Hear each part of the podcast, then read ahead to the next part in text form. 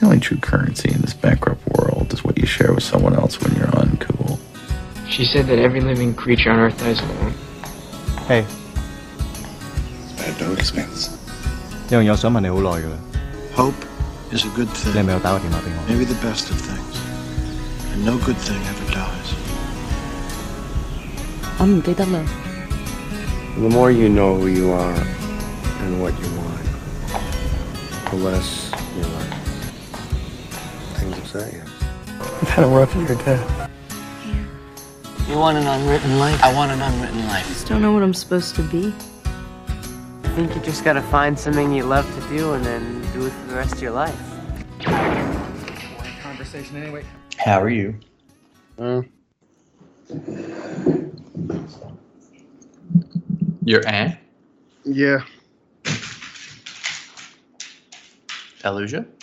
No, I'm here. I'm Oh. here. Yeah. The dogs are very curious who I'm speaking to now. They've just run up out of nowhere. And here in Nymeria. She's gone back to the couch. She's already given up. She's like, oh, no food, no. My Skype is really quiet. Let me see what's going on here.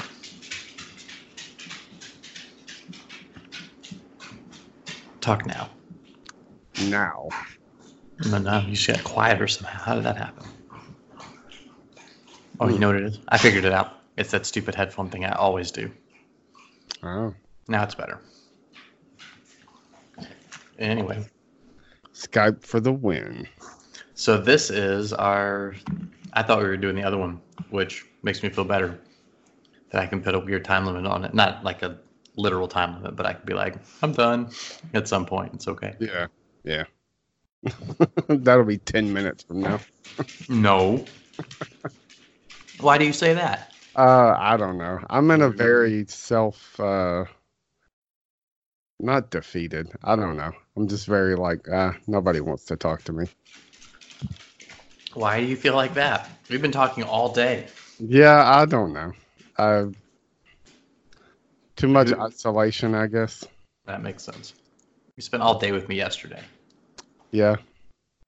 And then, mm, well, not all. Well, most of the evening with someone else before that.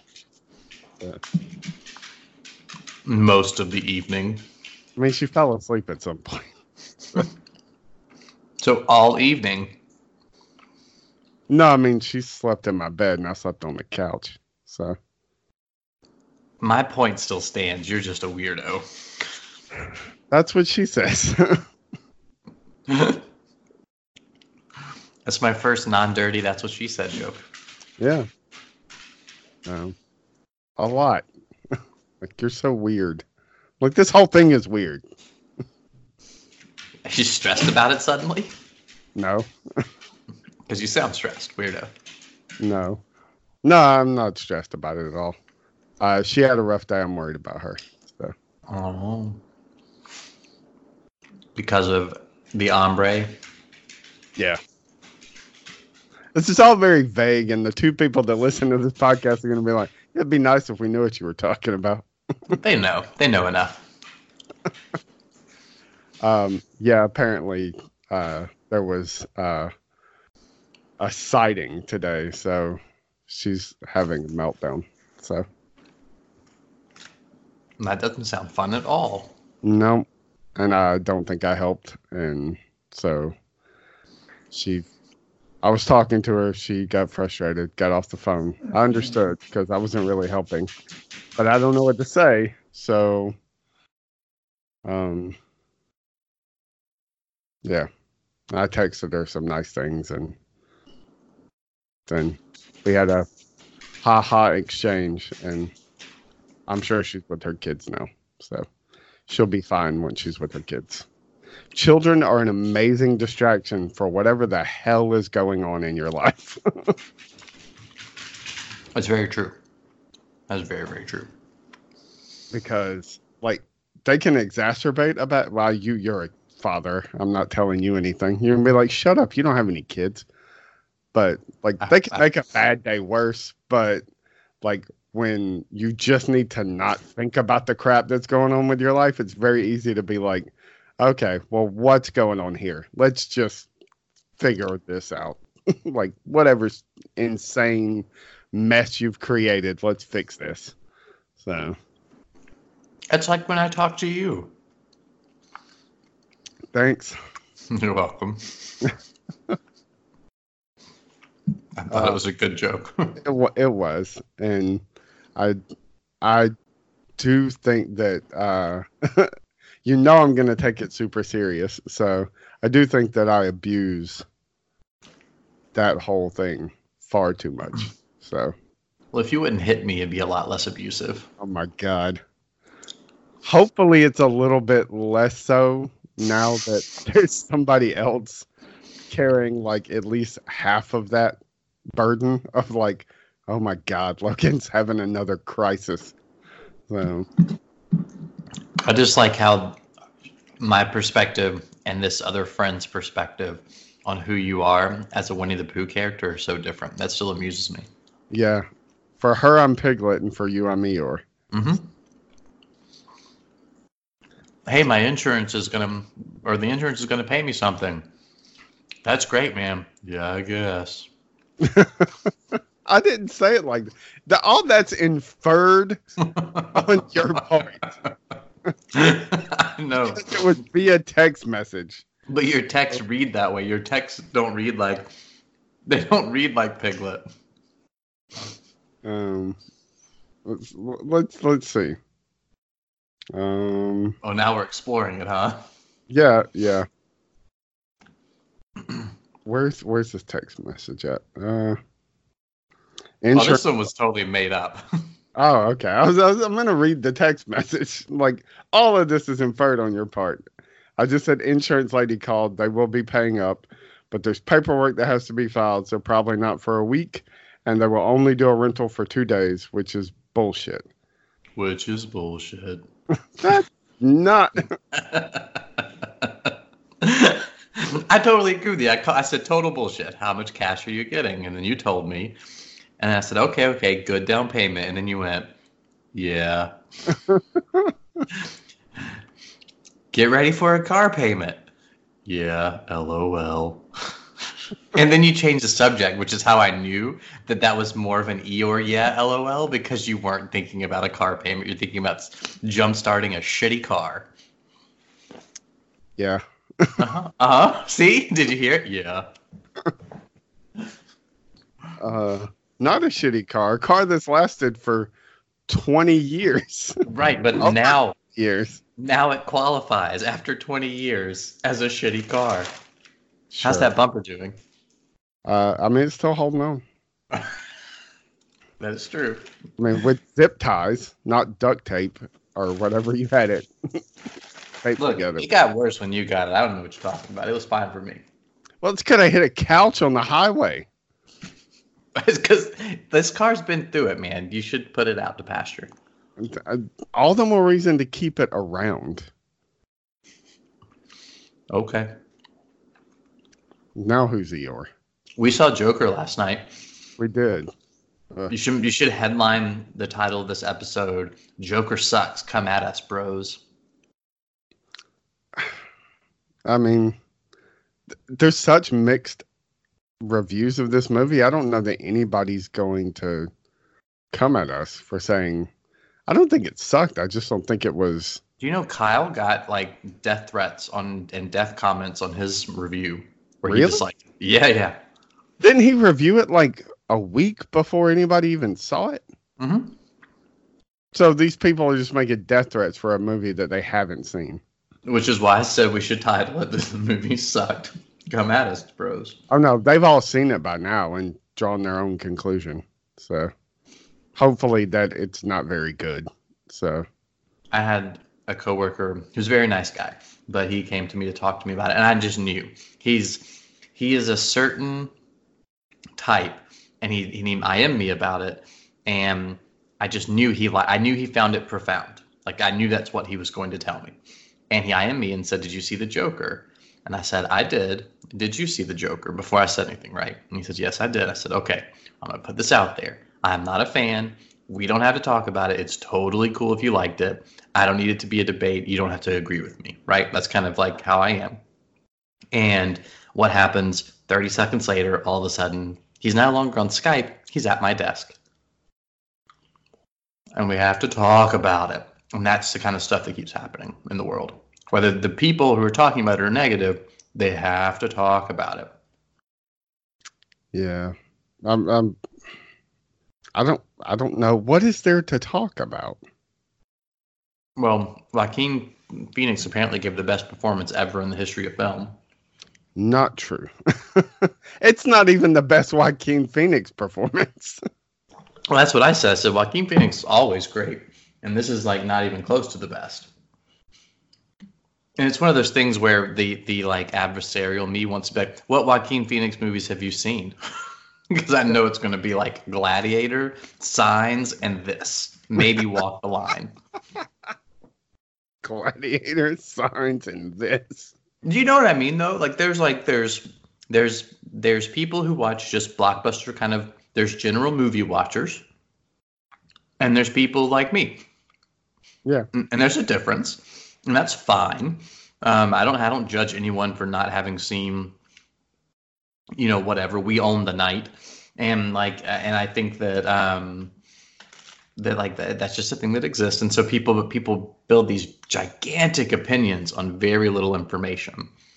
And um and then we have to deal with that. And i'm like guys you like the only way i can make my point is to say you haven't seen these five other movies that i have seen and think he's amazing in and that's um i'm all t- talking hyperbole in case we do get a random person listen to this and tweet at me or something anyway Did you like We Own the Night? I did actually. I didn't love it, but I liked it. I like James Gray. Yeah. He does things on a different wavelength. So like you expect, sort of like Ad Astra. It um, you expect one thing based on what it looks like because We Own the Night was like a cop a movie about you know dads and sons and police officers, and you think it's going to be a certain type of movie, and it's not that kind of movie. Same way Ad Astra is not the kind of movie you might think it would be if you don't know what kind of movie James Gray makes. And so, um, and I I really like that about him. And We Own the Night just another example of him sort of doing his version of that particular thing. So, Yeah. like, I, the only one of his I haven't seen yet is um, the Lost City of Zed, but um, I need to watch that soon because I'd like to see his version of a, an explorer movie. Yeah. I I don't remember it enough to even like, I remember the like bizarre opening scene with her like in clothes that were way too tight and like like this is just that so weird. Mm-hmm. But like that's all I remember about it. Says a lot about your memory. Yeah. Um. But yeah, I like what I. I don't think this is even close to his best performance. I don't even like her that much, and I think he's much better in her than he is here. Mm-hmm. So I think we actually talked about her a few weeks ago. Because I, I was when we did our big mega episode because I've been Oh, uh, yeah. Watching it so much. yeah, we podcasted for two hours. Two days later, I got into a car accident. And then you commented about the length of it on your other podcast, and so that's why I equally don't feel bad if this doesn't become a long episode. I wasn't being. I wasn't trying to be negative. You literally said that you realized after the length of it that oh god, nobody's going to want to listen to this. They're going to be so mad at us. That's Yeah, for for the like for other people. I I mean, I don't care. I like two hour podcasts, so I like to listen to two hour podcasts. But most people get shitty after like forty minutes or so. They're like, I don't want to hear this. But like, I got into podcasting listening to Kevin Smith stuff, which is oh yeah. oh friggin' long. so I'm like, oh, this is awesome. It's like having it's like hanging out with somebody. Um, I think his best performance, Joaquin's best performance, may be the master because it's basically like what he's doing in the Joker, but a real character. Yeah. He's Um, really good in that movie. Also not a movie that I love, but it's such a like difficult watch and Mhm. uncomfortable. Not in the ways that the the Joker goes out of its way to be uncomfortable. Um like the master is just like like oh god, man. ugh. And then his movie from last year, you were never you were never really here. It's like a totally quiet performance, and he's so good in that. And I also love him in her. He's just good all the time. Yeah, and he, he's not terrible in Joker. It's just No, I th- I do think it's not as impressive as people are talking about. It's very one note to me, and it really came to the fore in my brain how one note it was. And I think I told you this yesterday, but I just want to say it out loud in more spaces. In the scene towards the end, there's a shot, and it's no spoiler, but there's a shot. Well, I guess it is a spoiler. Spoiler alert for the Joker. It's fast forward a minute and a half, but basically, it's him in the back of the police car, and it's a total like homage slash ripoff slash I can't think of anything better because I'm Todd Phillips. Um, shot of it's of Heath Ledger in the back of the or in the cop car when he's like escaping in the Dark Knight, and and I would just uh, instantly was like, wow, Heath Ledger really created a, a character, and I don't think that this movie did that. like it just really reminded me of how much better Heath Ledger's Joker was. It was very weird. Probably not what they intended me to feel, but that's what I felt in that moment. yeah. I I also don't love the idea of even giving him an origin story, even though this movie we said spoilers. So this movie gives him an origin story without negating the fact that we don't know who he really is uh, or where he came from, but it just pushes that back to a degree of like, oh well, I mean, he was a child, so you know, okay, we don't know where this child came from. The Joker is a chaotic force, has always worked better than anything. Like any other comic book villain. Like he doesn't need they did the same thing with Wolverine when they were like, "Oh, let's give him an origin story." No, it doesn't work. It works better if it's just like, I don't know, he's just here. The um the um another part to me where I felt like they I realized like hey they're not actually making a Joker movie no matter what you feel like is when he's on the talk show. And and he says something along the lines of like is is that is that is that supposed to be funny blah blah blah and he goes it's not a joke. And I was like no that's the whole point like everything is that's the whole point. Yeah. like and if if at that moment he had totally just it became a Joker movie that moment and it was the opposite. Of course it's a joke. Of course it's funny, whatever. I may have actually had a slightly better taste in my mouth. I still think a lot of other stuff before that, like in the hour and 50 minutes before that is not very good. But at least I would be like, oh, okay, there's the Joker. And in that moment I went, oh, it's officially not a Joker movie. Cool. It was the equivalent of Superman at the end of Man of Steel. And I'm like, nope, not a Superman movie. not anymore. That's fair. Um, I like that movie more than you do. So I know.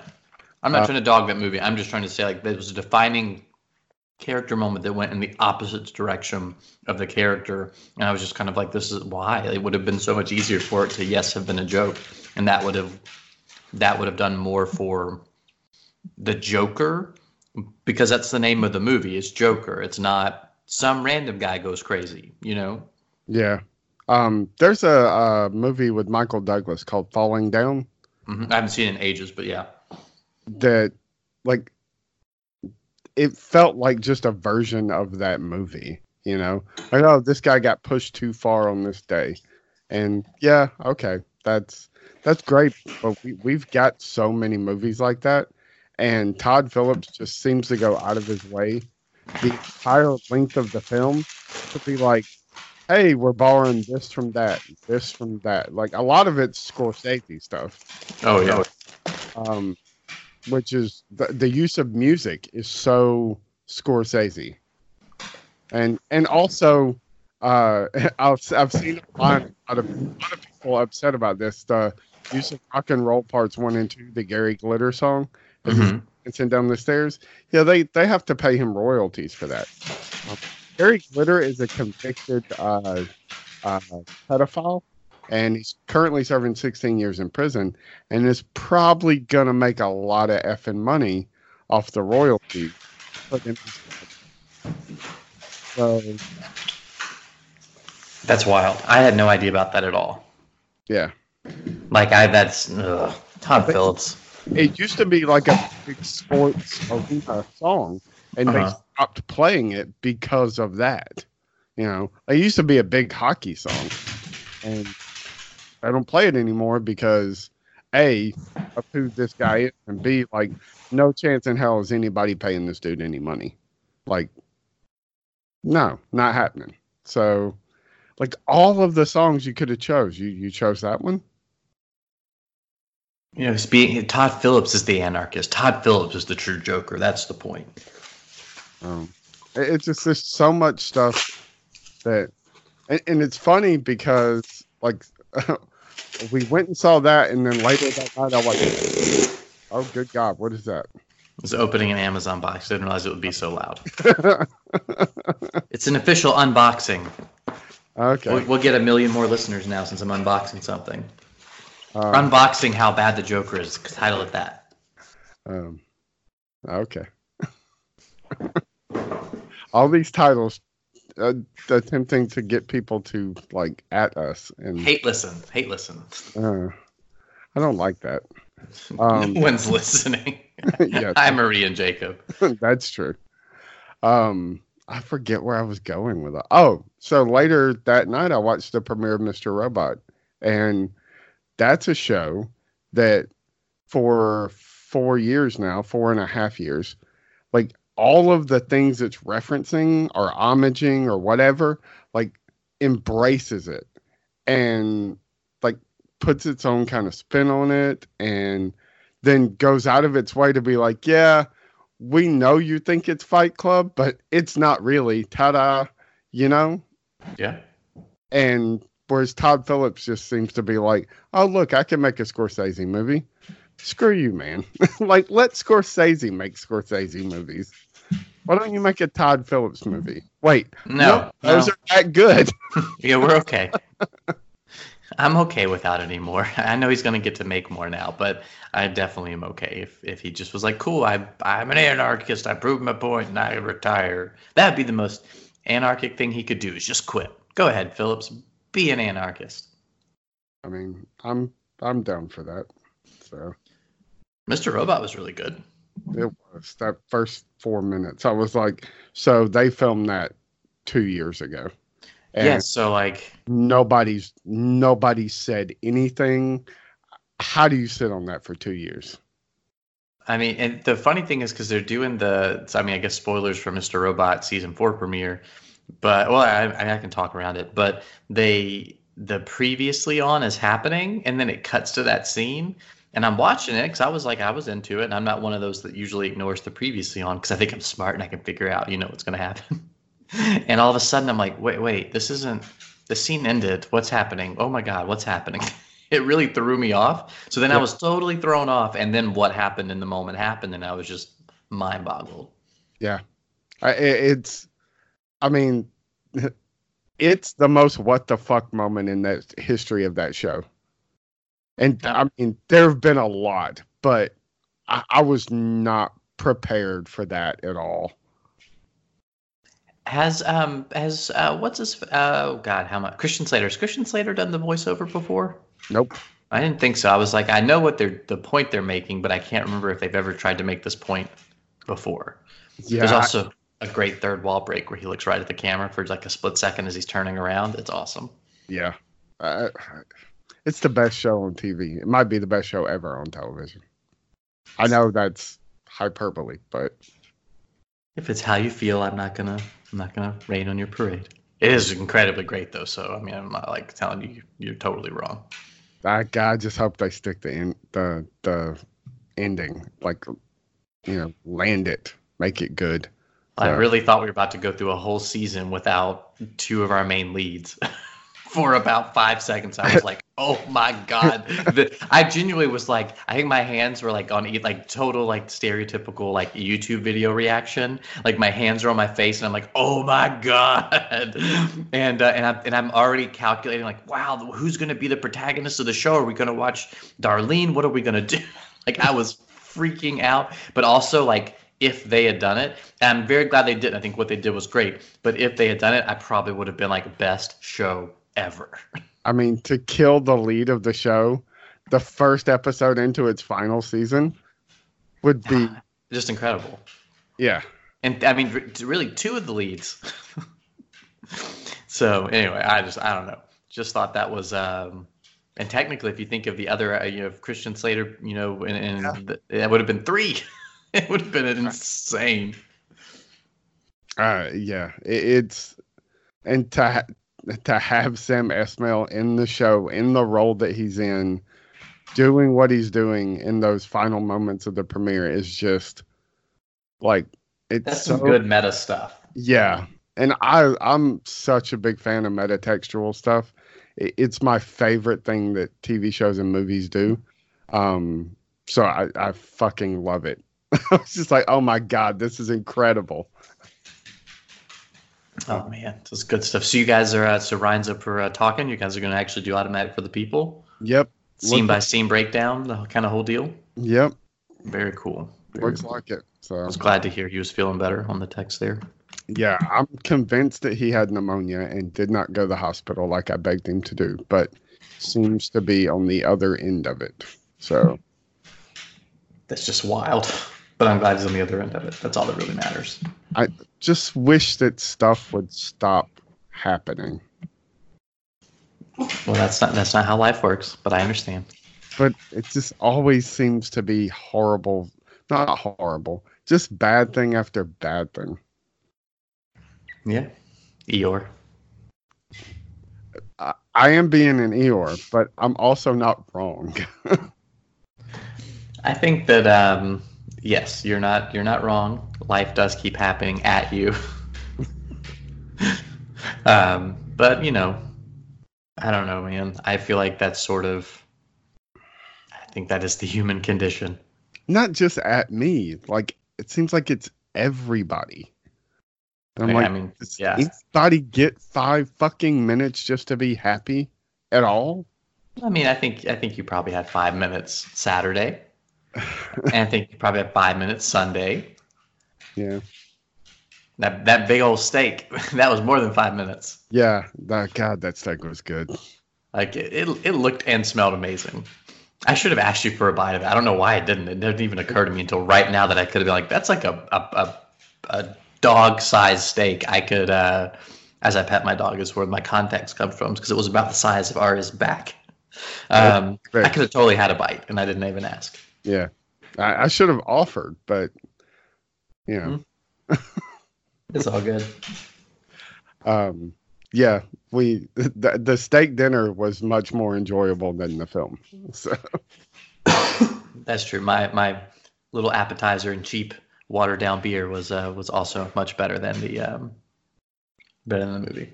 hey, and you got uh, some Han Brolo after the fact. So. Yeah, my favorite beer. Got them in the freezer or fridge. If I had eaten, if I hadn't fasted, I'd be drinking one right now. But I, I have this like one time I had a beer before I had cooked my dinner or anything, and it like affected me. Like I'd had two and a half beers. I was like, "Yep, not doing that again." Yeah. Instead of having Topo Chico, which is Mexican um, soda, like uh, like uh, sparkling water, and it's really good. Such a hipster. It's me- like it's Mexican. It's not like craft from Athens, Georgia, home of the microbrewer or something. Like it's just it's like it's a thing. Yeah. Get off my lawn. I guess at least it's not LaCroix, which I know you used to drink. Yeah, this stuff's much better. Um, weirdest thing I've had to drink in a while is this stuff called grass jelly drink. That's what they call it. That's what it translates. It's from China or Japan. I can't remember. They, there's different brands. I don't know which ones I've had, but um, no, I don't know what where the ones I've had were made. They they make them in China and uh, Japan, and um, I don't know. It's really good. It's like uh, it tastes just like root beer, except it's got these little like gelatin rectangles all in it that are like root beer gelatin. It's very weird. Had me a root beer and then lost me a gelatin. But see, the thing, this is the weird thing about it. Okay, so if you pour it out of a can, you can't see the gelatin, right? If you have it in a glass until after it sits for a second, or you start drinking it and you see all this gelatin at the bottom of your glass. So I usually get down to the gelatin, eat a little bit of gelatin, and then pour the rest out, which means I'm not totally committed to the cause. But the drink itself is really good. Mm. I might have try it. Try new things. I'm I'm working on it. Well, it's not judgment, just encouragement. Yeah, well, I appreciate that. So. I judge you enough. do you? No. Okay. I was about to say when about what? We have to talk about this. See, I have a more absurdist sense of humor than um, than Arthur Fleck in The Joker. just make up stuff and say it because it sounds funny to me. Yeah, I judge you all the time. Like, what? I'm like, stop crying. No, I don't. Just, just saying stuff. Uh, I, I I think people judge me all the time. So, I mean, you're just confirming my theory. But I'm really not. Now I'm just making you question yourself more because I'm just saying stuff at random. This is why I'm crazy. Because of me? No, just Yeah, I'm not. I'm not taking that credit. Um, no, it's probably my parents. So, Yeah. like the Joker, you know, No, I mean, all your parents' fault. I had thoughts, but I didn't say them out loud. and I won't say them here just to be nice. My mom can't hear this. she doesn't know how to work her phone. I mean, did you not think of her at some point during that movie? Yes. okay. I, I had moments like that too during the movie. I was like, this is this is a little weird. So if anybody should have been ready to be sympathetic for our serial killer protagonist, it would have been us. We weren't ready. Yeah. Uh, uh, not at all. But yeah, it did make me think of my my mom. So, and the handful of times I've wanted to put a pillow over her face and suffocate her to death. But what the Joker is encouraging to do is feel better for doing it, you know? Yeah, because that's okay. That's the thing. I just felt like there was a lot of endorsing going on that even if it wasn't aware that's what it was doing, really felt endorsey. And that's what made it really gross to me. um, I, I so I had an interesting conversation with Jacob earlier today. I said I've been alone all day, but that's not true. Jacob and I actually recorded a podcast for about thirty-five or forty minutes. Didn't even call you on that because I'm a nice friend. So did oh yeah, you did know about that. Uh-huh. Um, um, Your. Yeah. Uh, so we he asked me about the Joker, and I, I went on this like uh, tangent about that. I don't want to credit it to Stan Lee because I'm not sure that he said it, but this whole uh, idea that like the difference between the hero and the villain is just one bad day, and that's kind of a, a thing, like a, a theme that exists. You know, like it's always like this one bad day that creates the villain. You know, Sure. Yeah. but like that's not true. It's how they react to the one bad day because Bruce Wayne had a really bad day. We saw it yet again. yeah, I, I've seen this kid's parents die so many times that I, I like more than I, would ever want to see. You know. Also, why do you have to show that? Like they go down the alley, somebody follows them down the alley. We know what's going to happen. Well, we'll see. See now with the Joker mask there, you could tie it in, and now it's like canon with Batman '89, and then the age thing will make sense because Jack Nicholson was so much older as the Joker, and now it all just ties together in canon, man. Well, that's crap. I know, but somebody's saying it. I promise you, somebody's saying it. Yeah. Um, but yeah, my point was like that that's not true. It's your reaction to the one bad day. Like at some point you have a choice, you know. Yes, that dude's life really sucked. And there are actual real world parallels to all these other people who have done horrible things whose lives genuinely sucked. But people ni- close to them refuse to recognize what's going on with them. Um, we as a culture have disavowed mental health almost altogether. It's getting better, but only in like what the last five years Mm, yeah. people are really willing to talk about this stuff. I mean, to the point that I didn't even know what was wrong with me until like well into my 30s. Like I did not understand why like I would feel the way I would feel and like, all of that stuff. Like what 30-year-old person should have to live not understanding that like what you have is anxiety and that's okay. You just have to learn how to deal with it. Yeah, I mean, I, I agree. So it's, it's This is where this is where Jacob tunes out and is like Spencer and Logan are talking about subtext. yeah.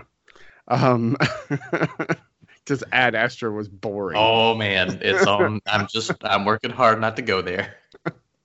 I haven't seen it yet, so I can't comment. Oh, that's the only reason I'm really not doing it because the like the whole point of the movie is the like in the last four minutes of the movie, and and you're gonna love it. And hmm, go ahead. Mm, I don't remember where I was going with all that, but like the fact that that people just don't like want to help other people. Like the point of like people are so mean to each other, like that that phrase that he says in the movie. Um like that's a hundred percent true. Like that's the the only thing in the movie that I'm like, yeah, he's right. Like we should stop this. But uh, it doesn't even go out of its way to make the the correlation between uh, Reagan and his administration. Like they mentioned like the defunding of like those social programs and you know uh, mental hospitals, which yeah, a lot of them were not operated correctly, and a lot of that stuff is horrible. Um, but like we're in a place now where we understand a lot of that better. Oh, The sorry, dog agree with me. Um, but like it doesn't even make the the point about like, hey, yeah, the Reagan administration like defunded all of this stuff that led to more mentally ill people uh back, you know, in places where they shouldn't be. Um being able to I, I mean, how did this lady get custody of her child back? She was convicted of endangering her child. Look, all I could think was adoption's really, really hard. Did she just like go to the baby store? How did she get a kid to begin with? Yeah. A single mother, very, very young, um, who at the at by all The Front- maybe.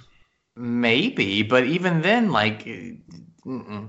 Like if that were the case, you would then Thomas Wayne would have been sh- sympathetic, sad story. Yeah. I mean, it's just like it just none of that made sense to me. Yeah.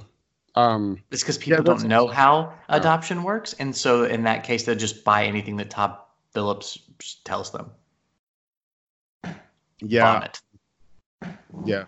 Uh, pe- that's one of the arguments you'll hear. I mean, we occasionally get political. People that say, "Well, like, don't get an abortion. Put your child up for adoption." Like, do you know how like just difficult that is? Like, the easiest way for somebody to adopt a child is if, like, so I know uh, Tom and Mary, and Tom and Mary are having a kid they don't want they're not in a position to to be able to support this child. They would like to give the kid up for adoption. And they would like me and my wife my non-existent wife to adopt their child. And then we go through that process but it's still a rigorous time consuming frustrating expensive process. Yep.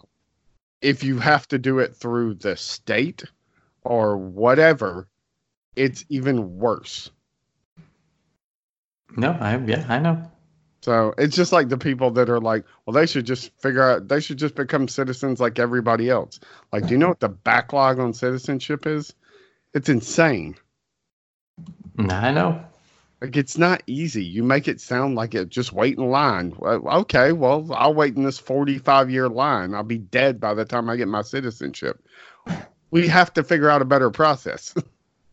I can get approved for a credit card in five minutes or less, but you know, it, it takes 25 years to become a citizen. Good just- for you. Good for you for being able to be approved. I said, well, I can get. I'm just kidding. on my credit. It's a fi- knock on my own credit. Don't worry. Oh, my credit's horrible. I mean, I got like thirty thousand dollars in medical debt. Mm. But you're alive. Yeah, cancer ain't cheap, man. Um, so, uh, it just it, it doesn't make any sense, and there has to be a better way, and nobody's willing to like step in and figure it out, you know, because they're not the ones that have to deal with it. So, I don't disagree. Did you watch Resistance yet? Yeah. All right, hold on. I gotta turn my oven on because it takes like forever to heat up. So talk for ten seconds. Uh, Resistance was pretty good. I'm excited about Star Wars. I had a nice conversation with Jacob about what the like true like theme of Star Wars is. Uh, I don't What's know. the theme? Uh, so me and Jacob had a, a discussion, which you can hear probably sometime later this week on X-wing Files uh, over at the website. Cool. Um, about What's the so- website? xwingfiles.com. Look, I'm helping you promote. Go ahead. Um, so seeing the trailer in front of the movie the other day, it got me thinking. I don't know how we didn't talk about this, but I started thinking about like how everybody tries to boil Star Wars down to like it's really the story of this. It's really the story of this. It's you know fathers and sons or family or faith or whatever, and like all- Midi-chlorians. None of that isn't true. Like it's all true, but just the more I thought about it, the more I was like, well, it's really just everybody it's the story of redemption and whether you get it or not and how your decisions like it- it's kind of your choice to be redeemed. You know, like all of these characters in some form or fashion get redeemed except the ones that choose not, Not to. yeah. You know like palpatine doesn't. Well i mean i don't know. I guess we'll see in the new movie. That dude ain't getting redeemed. but He's getting hit back with a stick. yeah. Um but it's you know it's always their choice. And, and no matter how far you stray you can't erase the things that you did. But you can choose to still do the right thing when the moment comes you know and like we started going through the saga a little bit and like just pointing things out It's gonna be my favorite episode in ages. I'm so excited. This is the kind of stuff I wish you did more of.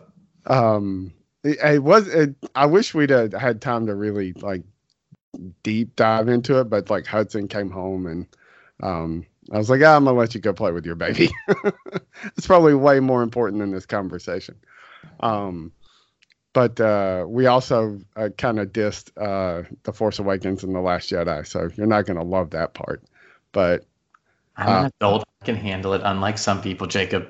it was what I said to you, where like the the prequels are bad movies with good things in them, and then the sequel trilogy has so far been really good movies with some bad things in them, um, or not great things. I don't want to call them bad. Weak. I like. I think I used that word with you. I like weak. Yeah, with some weak things in them. Um, and we talked about that a little bit, but just the whole like I was like, yeah, every How Every- many seconds approximately until someone said Canto Bight? I'm just curious. immediately after I said that, Jacob said Canto Bight. Sorry, I just knew it. I just wanted just to clear I mean- it wasn't even 10 seconds. and then I brought up the Rathtars in The Force Awakens, which is definitely a segment of that film that I'm like, I don't ever have to watch it again. Uh, the Kanjiklub can kiss my ass. I love the name though. Say hello to Kanjiklub. It's a great line. That's funny because Jacob's like, oh, I hate that line. It's like the one thing that I remember about Rebel Force Radio that I still agree with them on pretty deeply. So that's a fun line. Tell that to Kanjiklub. That's it. That's it. I'm very bad at movie quotes. I just proved it right then. I love this line. Let me misquote it. but uh but yeah like everybody's story is just the story of redemption. Like even Han's story, like um, I- ultimately is Shoot, in the first movie, he comes back and completely redeems himself for leaving in the middle of it, and in a lot of ways for whatever his scoundrel life was before we met him. yeah, and And then that, that's just in one movie. Yeah. Not to say the bigger element of of the you know being willing to be in love, which is something he shut himself off for from in in the second movie. You know what I mean? yeah. And and then I don't know. I, I'm sorry. I'm with you. I'm with you. No, I I love it. I should have had you. We should have waited and podcasted with you. No, I, but that's to me. That's the whole thing of like. There's this whole. I've I've been t- texting you some like stuff I found on Twitter, um, about like Reylo. You know, the people who want Ben and, and Rey to have some sort of uh, accepted connection is is really what it is. Now there are people that are very specific about what it is, but the general Reylo idea is that you're laughing because it means dirty stuff, and I was very polite about it. Um, but but really, it's it's the idea that they are connected, whether that's romantic or not. They are. It is important that they choose to be together in some fashion, whether through the force, through romance, a combo, or make a decision to not let the emperor win, or whatever's going to happen in the movie. That's the Reylo idea, right? And there's a lot of people who really don't like it because that that the fundamental crux of that means that Ben would have to be redeemed. And because he killed Han Solo, they do not feel that that is possible. But how much better of a redemption do you have than making the right decision after trying literally as hard as he possibly could by killing his own father to come back from that decision and be like, I screwed up. I have to do something better than myself.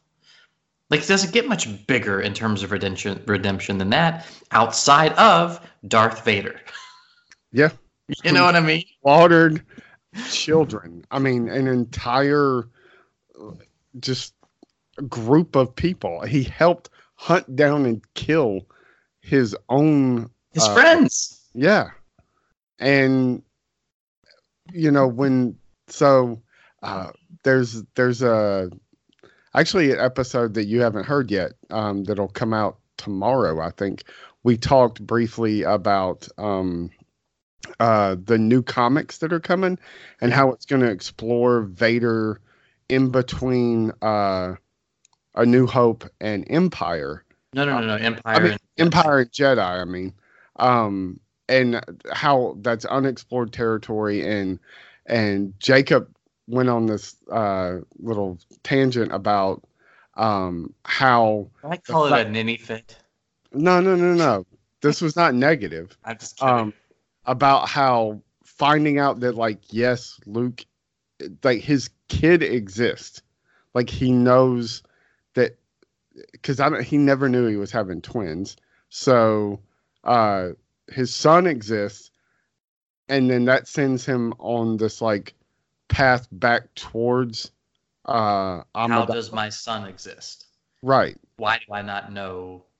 That's that get when I read that little description of the idea that he's going to be looking for the people that help cover that up from him. Now, immediately, like I know that means some good people, right? But Right. also like potentially some bad people, and that's super exciting to me.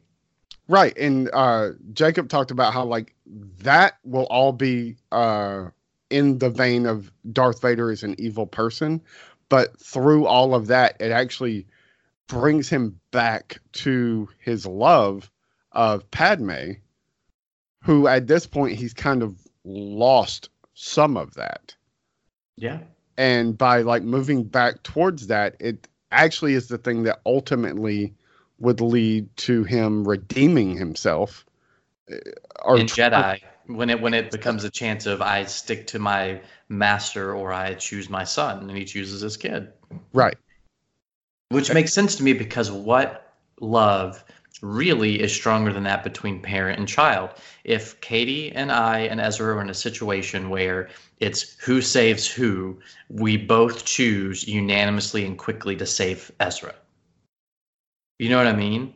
Like Yeah. Like, do I save myself and then and I get to keep Kate? Like, it just whatever, and vice versa. It wouldn't matter how much we love each other. It's our child, and that's what you do. And so he gets put up against God essentially, or his child, and he chooses his child. And then the the idea that I mean, on, on an inherent level, it makes perfect sense to me. That's why Jedi you know, despite some whatever naysayers are out there, mostly about the kitty stuff, but that stuff's not what people seem to really hate um, if they look back on Jedi and they say it, which whatever. But um, but I feel like that because it makes such perfect sense to anyone who watches it that absolutely you choose your kid in that moment.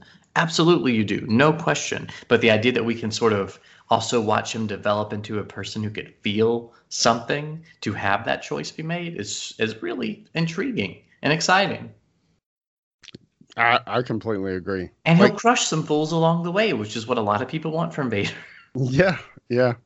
I, it it's it's just such a good a good idea to finally get to see that. And I remember when the comics first launched and the film dispenser was still going and we had this discussion with Adam um hmm because in the comics Vader and Luke come face to face. Early. yeah, and Adam did not like that because his whole thing was like, no, the first time they meet face to face is in uh Empire and like that I was like I, I understand what you're saying, Adam, and I get that you think it lessens the impact of that moment, but like think about it from the perspective of like, how does he even know who this kid is? How? Like yes, he's very strong in the force, but like Luke, like he he's not looking for that. You know, he's not looking to feel like, oh, is this somebody that I should know?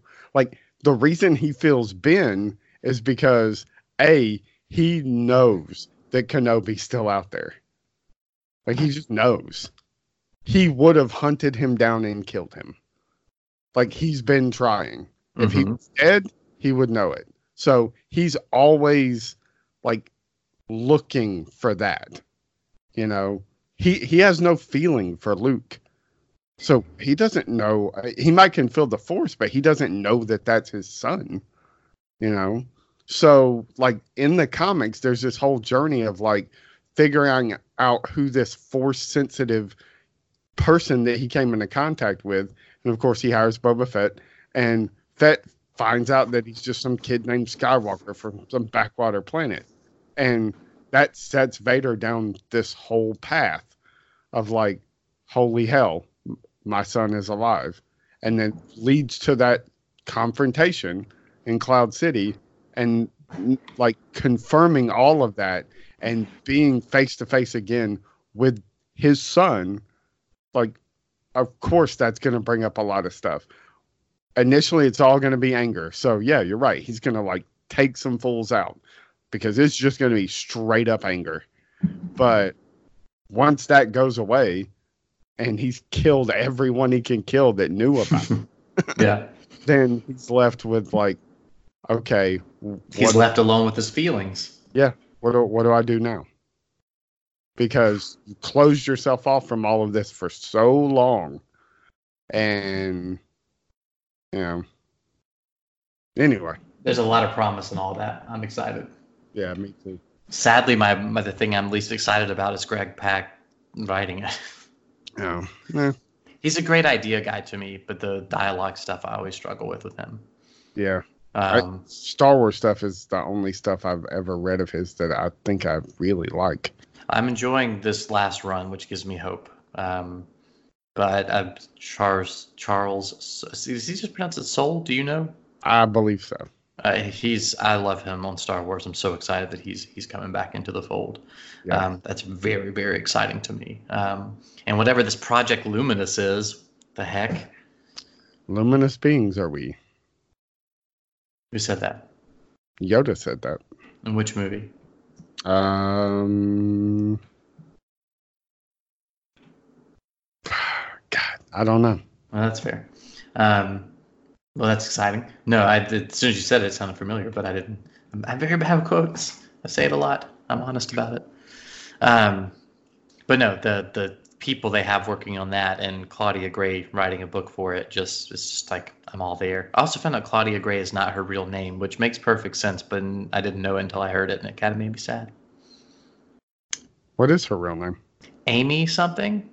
Hmm. It's on her Wikipedia page. But Claudia Gray's like her pen name. Oh, nice.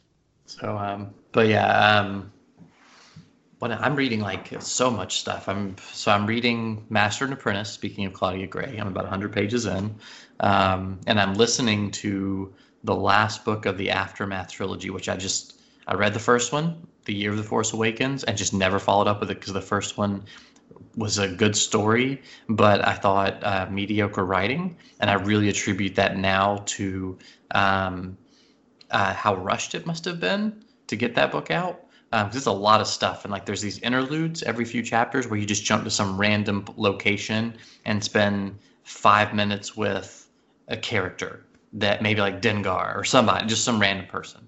Um, and so there's a lot going in there. And um, so the first one was kind of weak and I didn't follow up with it, but I've been doing audiobooks to kind of supplement my reading to catch up uh, with as much of it as I can before The Rise of Skywalker because I'm an insane person. Um, but the Aftermath trilogy has turned out to be really pretty amazing. Um, it's written by Chuck Wendig. The first one, like I said, eh, but the second one's really, really good. It's about um, freeing Kashyyyk um, from the Empire. And then the second one, or the last book now, is all uh, about um, the Battle of Jakku, which um, I don't know how much you know about that, but it ends up being like the final battle of the empire of as as that was it was known like before there's first order or anything like that. It's this is the last battle, the last stand of the empire. Is at the Battle of Jakku. All the remnants sort of show up there, and then we're kind of. I, I've read through Claudia Gray book Lost Stars. So you kind of see that battle from one perspective, and I read that years ago.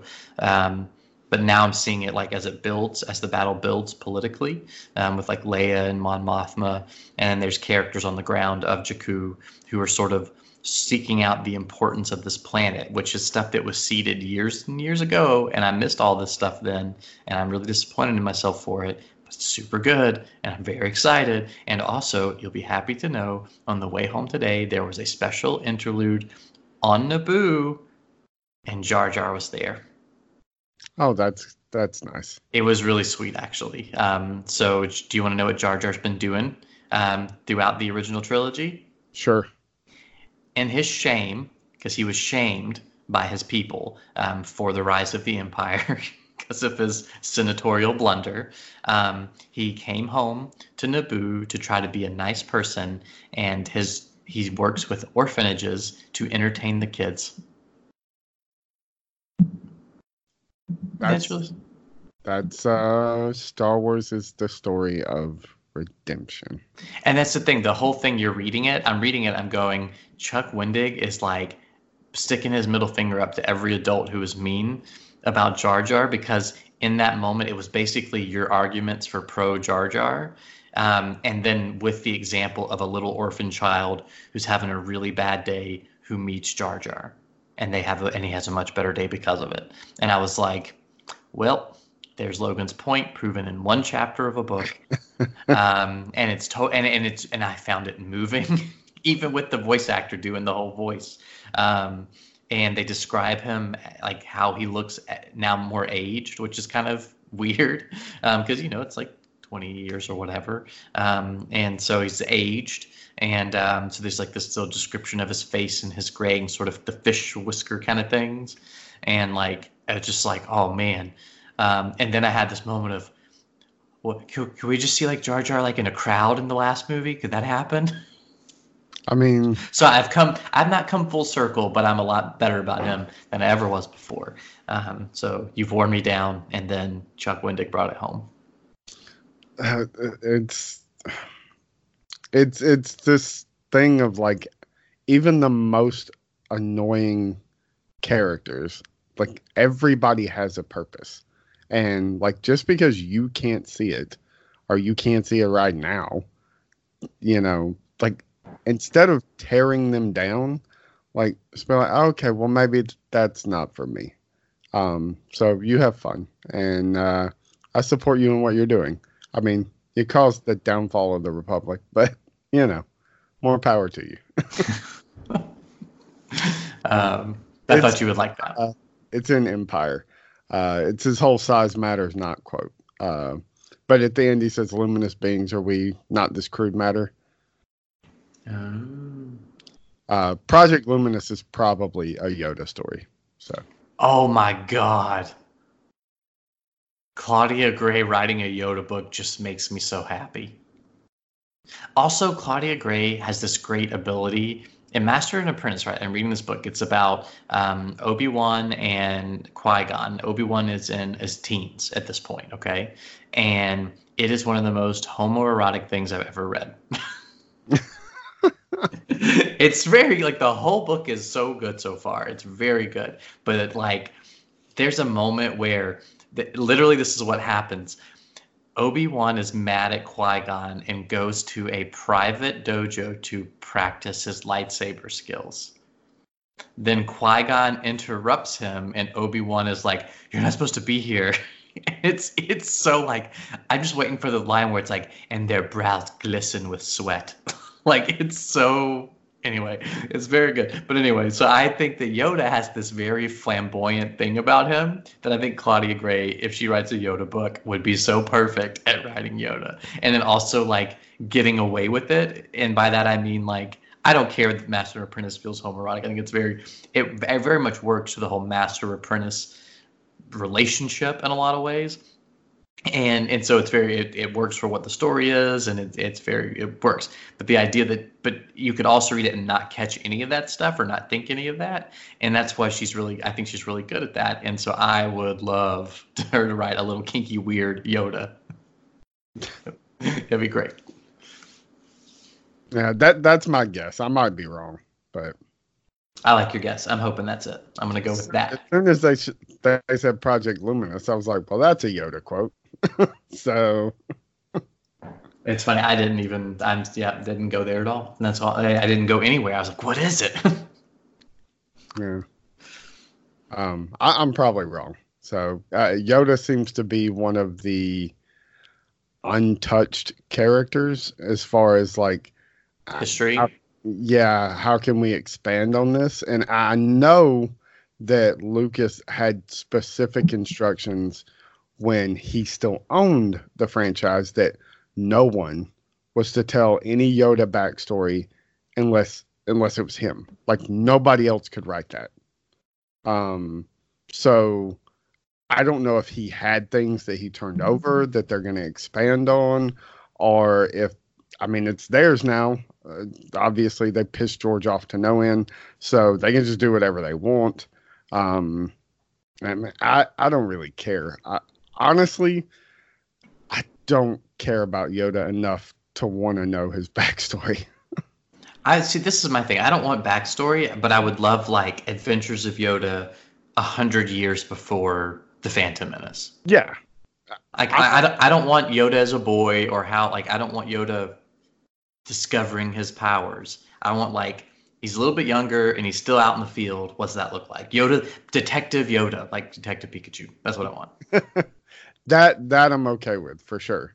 Um, just I- don't care about his quote unquote his origin story. I just I don't care. So, um, it's just you know it is what it is. I like Yoda as is, but yeah, a good Yoda story I'd be down for. So, um, just when you think Star Wars, it's like oh, it seems like it's about to just die down. It's like no, you're about to have more Star Wars than you can handle. And it's only like written stuff right now. Like we're talking about books and comics. Yeah. Like that's crazy. The Thrawn stuff is exciting because I feel like what they're doing, they've they've done a Thrawn trilogy of books that take place um, basically uh, before Rebels and seed a lot of stuff that is, that's in Rebels, right? Um, and now they're about to do a trilogy of Thrawn um, young in, in out in wild space, which has been sort of where this whole thing has been pushing for the last three or four years is wild space, the uncharted territories. And so they're going to do a trilogy of him there because when he shows up in his first book of the trilogies, he is essentially escaping wild space, uh, hitching a ride with the Empire to get out of his hometown in, in a lot of ways. Um, and um, so I like that. But to me, what that means is okay, if you're going to do a trilogy of trilogies, that last one, that's Ezra Bridger time. That's that's what happens post Rebels, and the I like I so desperately want post Rebels Ezra Bridger. I want the Hunt for Ezra to be a Dave Filoni directed live action show, um, and I want um, that's you know features Ahsoka and Sabine. Right, they're the characters. I don't even need the Ezra show. I need the Sabine show, and um, and I want those books, and I want Thrawn and Ezra out in wild space. What happens after that? All leading up to what's Ezra Bridger doing at the time of the rise of Skywalker, the time of Rey. What's he doing? Uh, I, I'm I'm in for all of that. So, I mean, the novels I haven't read. I keep saying I'm going to get into it, and I don't. But, um, Well, the truthfully, the coolest thing, I, well, not the coolest thing, but the thing I've enjoyed the most about the audiobooks, because I do the Audible thing, so you get one free a month. Um, but it's also because the app is really nice. I know, like you can you can get the books if you want to, but then you have to like fast forward, to remember where you stopped and that sort of thing. Um, but like it, the the production value is so good. Um, there's only been one that was I thought really bad, and it was the the Han Solo. There's one called um, Last Shot, which is came out around the time of Solo, and it's a basically a story of Han and Lando when Ben is about three or four years old, maybe three years old. Um, and but what it does is it cuts back to two other different timelines. One with Han Solo like 15 years before, and then one with Lando like 20 years before. But each section, present and the two past, have different narrators, and one of the narrators is just the author of the book, so he reads it like he's just reading the book, and it's awful. Um, but the story itself is really fun, so it was kind of a drag. But otherwise, there's like John Williams music playing behind the books, and Yeah. the the voice actors are, are generally really good, um, and like they can switch between if if like like in this, the the book I'm reading now, they they've run into a Hutt, and it says the Hutt speaks essentially, and then they like give you Huttese for a couple minutes or not a couple minutes that'd be too much but like for a few seconds and you're and then it has the translator translate the, the and it's it makes it more like an audio podcast in a lot of ways yeah, um, I don't know. They're very fun. Um, and so I think that's made it so while I'm also getting the chance to catch up on the stories, I'm like, I'm super entertained. That's why I'm behind on your podcast. I mean, that's fair. Um, I, I actually used to listen to the old Del Rey uh, pre uh, buyout Star Wars stuff. Yeah. Uh, not all of it, but occasionally, like a couple of Darth Maul, uh, at least one. I think there were two, maybe Darth Maul books, audio books that I listened to. Um, couple other things, and the production was always there. Like it, it was the it was the only audiobooks I could listen to. It's back when I delivered pizzas. Um, before I got heavy into listening to podcasts, I would li- listen to audiobooks. Um, I would try other audiobooks, and I'm just like, this is so dry. Like I can't even do it. Yeah. And that makes sense to me. I mean, because I because I've got I heard a recommendation for a. I'm not huge into like serial killer books, like like true crime, unless it's they unless it's reads like a mystery thriller. Like you, this is not a known case, so you're gonna like it. Then just becomes a really good mystery book because the true story was so wild, you know. Um, And so I heard about one, and it was like really highly recommended and really highly rated. And so I was like, well, and I lost like I used my free credit that month on that book, and I got like 20 minutes into it. it was like I would rather the serial killer kill me than finish this book, Yeah. and I put it down, and I couldn't do it. So I so I definitely know what you mean about the the dryness. It's just it's. It's difficult, I think, to to have that balance. Um, but Star Wars is so plotty, and they're not like ruminations on spirit and thought in the same way as like a, a big piece of literature. They, it, it makes it really well suited for the propulsive, almost audio radio drama feel. Yeah, I'm I'm gonna have to, especially with the amount of walking I'm doing now. I, I definitely should get into the Star Wars audio stuff. Yeah, I mean, I walk around. That's what I do. So I do it for my commute, which you'll have again soon. um, and we probably have similar time commutes. How, how long is it when you drive from your apartment to work? About 30 minutes, depending Yeah. on traffic. So, so I do that. So back and forth, and then um, and I walk a couple times a day. So it's probably in total an hour and a half a day. I get to listen. And if it's 15 hours, it's just, you know, a week and a half or so, and I finish a book. Yeah, yeah, I need to start doing that. So, um, may, maybe, especially because I'm working weekends for the next two weeks, and from what I've been told, it's even more boring than the shift I was working. So, um, I might be might be getting my more than five miles a day in. So, it's The only, the only thing I can't do, I cannot sit and listen to them. yeah, Like, if I'm like at home, like, cause I'm I'm home alone this week for a few days. Like, I, when we get done, like while I'm cooking my dinner, I might listen, right? Um, if I don't play music, because I can sing and nobody can judge me. Um, and um, but but then like once that's done and it's time to sit down, nope, that's done. Can't do it. Yeah, I can't do that with podcast either. Like I, I the minute I walk in my front door from walking, if I'm listening to a podcast, I will turn it off because inevitably I, something else will pull my attention and I'll stop listening to the person talking. Yep. So- and it's, you ever have those moments where you're like, um, five minutes later, you're like, wait a minute, what's been happening? Yep. All uh, like uh, all the time if I'm inside or sitting down. Like if I'm walking, I'm like engaged in or driving, I'm engaged into what I'm listening to. But if I'm indoors uh, sitting down or um not doing something like if I'm washing dishes, I that's fine. Or cooking, like you said, that's fine. It's like my hands are engaged and my brain is focused on what I'm listening to. But anything else, no. Like I can't eat and listen to that, uh, whereas I can eat and watch TV and have no problems. So I, I, it's very strange. Um, So I can, so I do, um, I will listen when I'm working on my puzzles every now and then. Um, but check this weirdness out. I can do it until I realize I'm looking for one specific piece. Like if I'm on the piece hunt, then I just totally lose track of everything happening. But if I'm just building a puzzle, I can build like hundreds of pieces together. But if I, I'm like, where's this one specific piece? I lose it and I can't do it. yeah, yeah, it's it's very strange. Uh, The human mind. yeah, it's a mystery. No wiser words ever said. I have the perfect name for this episode. Are you gonna tell me, or am I just gonna wait till it publishes? I should make you wait, but I'm gonna tell you. Tell me. I'm gonna call it uh, Joaquin Phoenix and the Star Wars Redemption. I love it. Oh man. like Rita Hayworth in the Shawshank Redemption, which is No. the original name of that book. I, I know. Did you go see it in the theater, or was that the day when you got in the car accident? That was the weekend after I got in the car accident. Gotcha. Sorry, man. That sucks.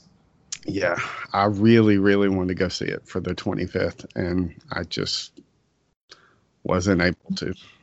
Do you want to spend twenty one dollars per ticket to go see the Fleabag one woman show when they play it here in town? Because they didn't play it on the first run, and now they're going to play it on one of those Fathom events in November.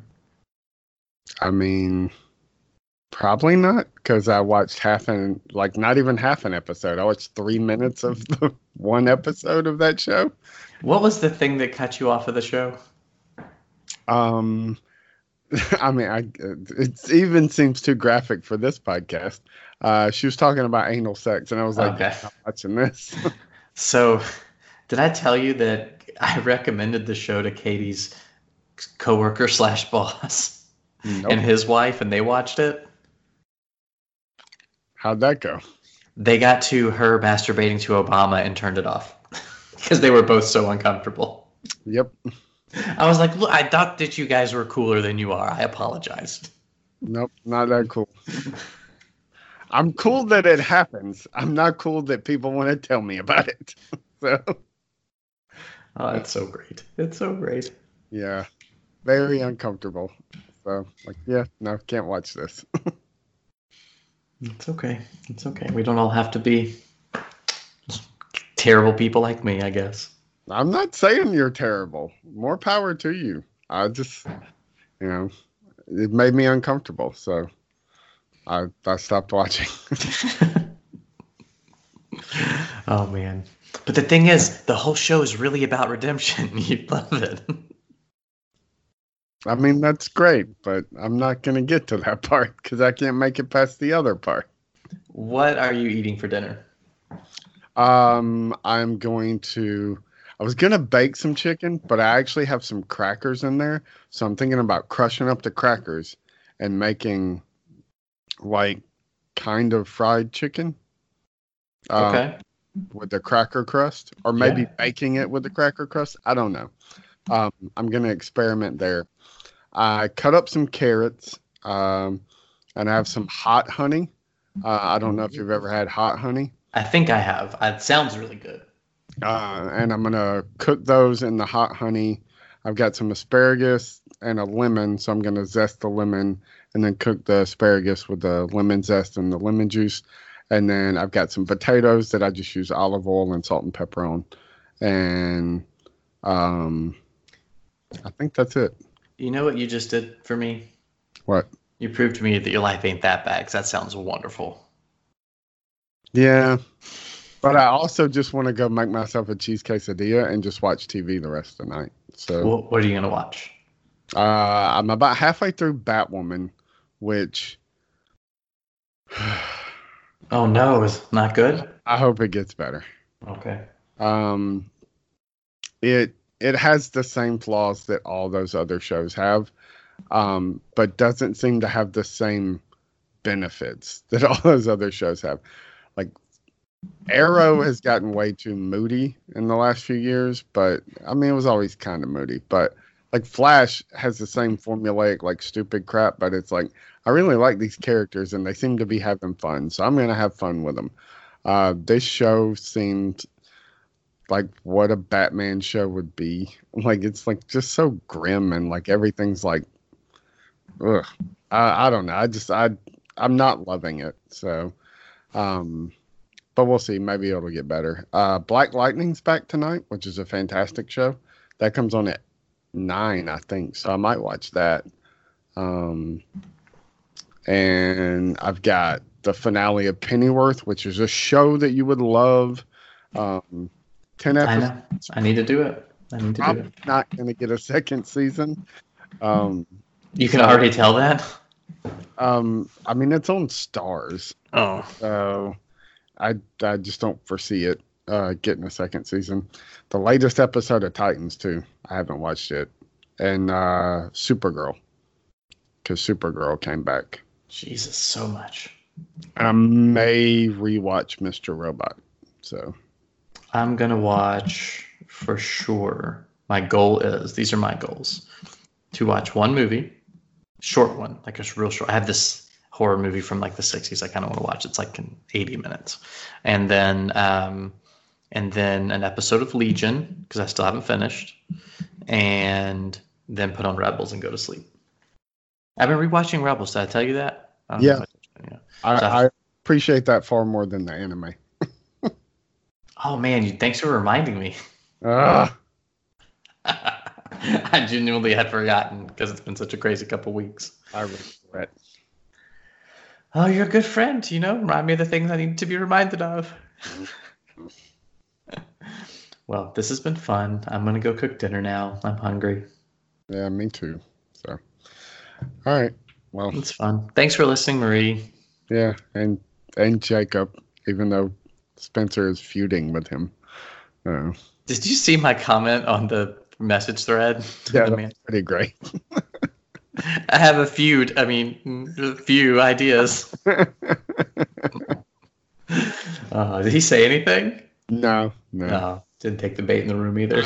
I did tell him on this the episode we recorded today. He talked about maybe trying to get some people to like do a pre kind of like what we think and hope for for the Mandalorian. I was like, you're gonna have to do all that, man. Like if I'm available, that's fine. I was like, but I can't, I can't organize anything like that. So Yeah. yeah.